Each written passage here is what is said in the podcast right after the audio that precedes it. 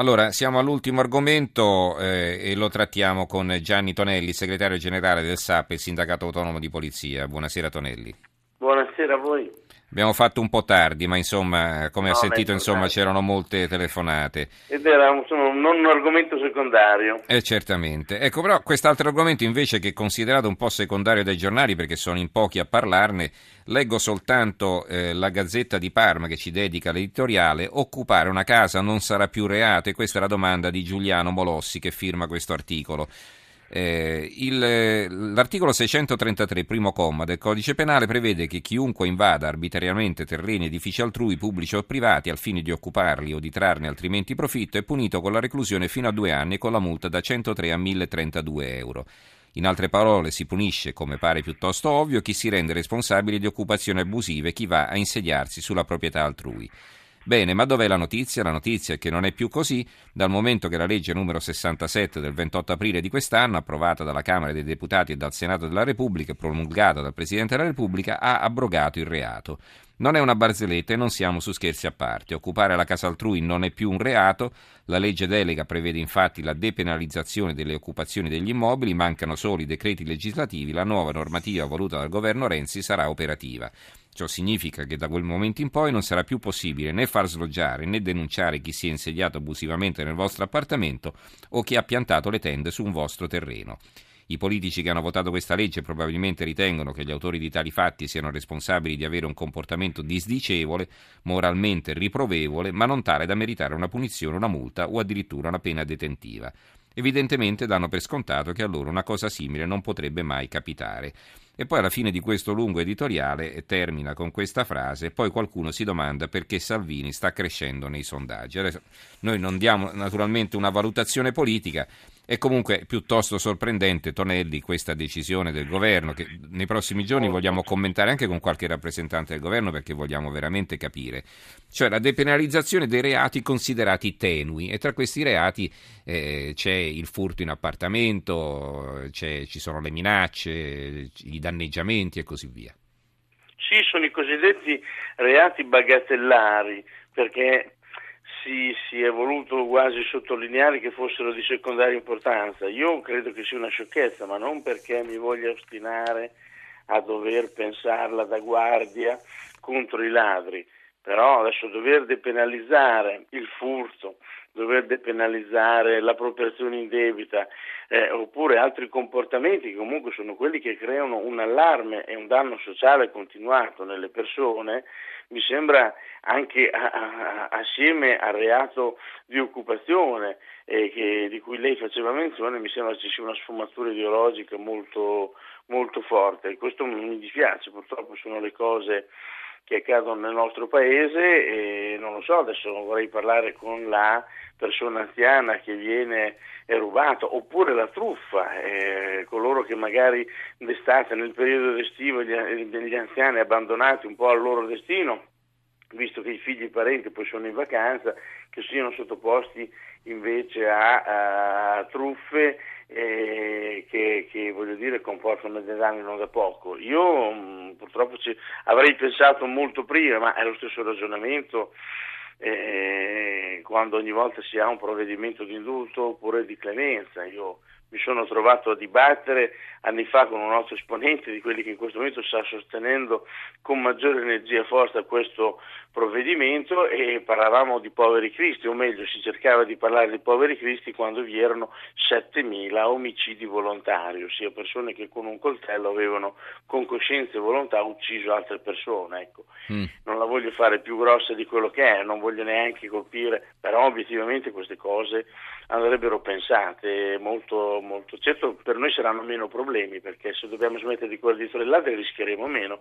Ogni anno 6.000 dei miei colleghi finiscono all'ospedale solo dalla Polizia di Stato per colluttazioni in circostanze eh, eh, con, con, eh, proprio che vedono come protagonisti non solo noi ma pure ladri e altro, quindi avremo meno problemi, ma mi sembra veramente un gesto di irresponsabilità verso i più deboli di questo Paese.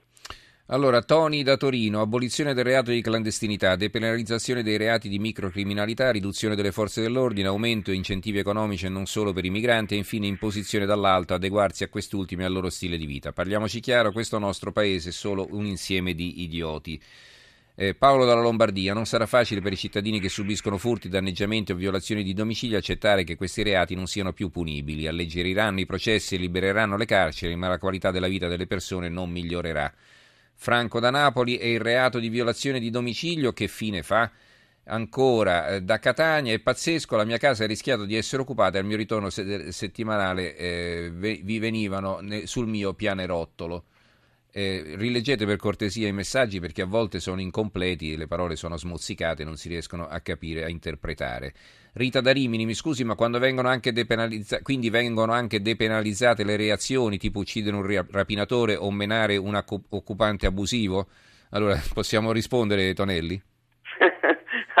L'ultima domanda meriterebbe qualche risposta, tra l'altro mi dispiace, non è che io mi voglio opporre per forza a questo provvedimento, però è in netto contrasto con, altre, eh, eh, con altri provvedimenti come quello di allungamento della prescrizione. Allora, se si deflazionare, eh, eh, se si volevano deflazionare i provvedimenti, i procedimenti davanti all'autorità giudiziaria, voglio dire, la prescrizione eh, non c'era bisogno di doverla di nuovo riallungare. A me mi sembra un, atteggiamenti che siano molto sotto questo profilo isterici eh, e non, non, credo che potranno portare, tra l'altro sono in netta proprio contraddizione sotto il profilo tecnico-giuridico, perché se voglio deflazionare devo utilizzare ben altri provvedimenti, devo, devo, devo consentire di poter rendere effettiva la pena in un tempo più breve, quindi poter arrestare le persone uh-huh. e accompagnarle il giorno dopo di fronte all'autorità giudiziaria per un giudizio per direttissimo. È chiaro che se per un furto ce la tiriamo per anni di procedimento, poi accadono queste cose ma in Italia da una parte vogliamo essere buoni, non vogliamo utilizzare gli strumenti adeguati, poi dopo alla fine ci riduciamo e per deflazionare eliminiamo il problema eliminando i reati. Eh sì, come se ci fossero troppi malati nell'ospedale noi li buttassimo eh, dalla finestra, eh, insomma, proprio no? così. invece che curarli. proprio così. Oppure facciamo... È...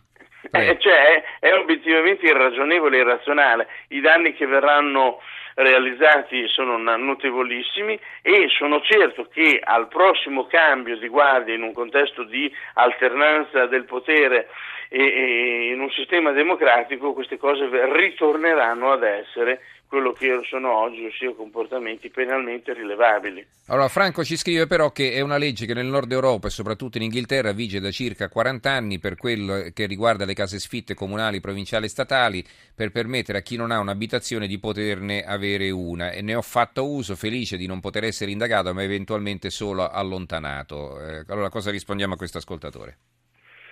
Ma ci può anche stare in alcune circostanze il resto, ma um, qui abbiamo depenalizzato tutto uno spettro di reati notevoli, e, dal furto alle truffe a, all'appropriazione indebita, quindi non c'è soltanto l'occupazione, sono eh, uno spettro di reati, di comportamenti, io non penso che se uno va in Inghilterra possa rubare e neppure che possa continuare ad Sì, qui non stiamo parlando solo delle case occupate, eh, qui stiamo parlando eh, di tanti altri reati. Eh.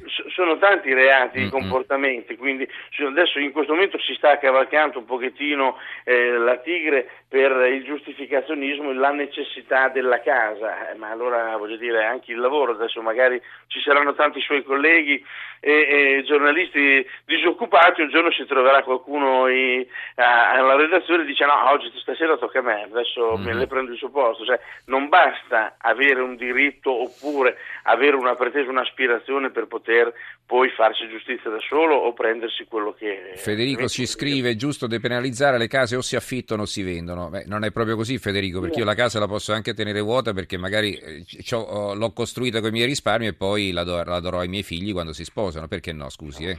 Cosa significa che eh, le case... No, cioè, allora, se cominciamo a fare Tony, ragionamenti abbiamo finito. Tony da Torino, per piacere affrontate questo argomento nelle ore pomeridiane, la gente deve ribellarsi, questi incapaci legiferano per farci scannare tra di noi.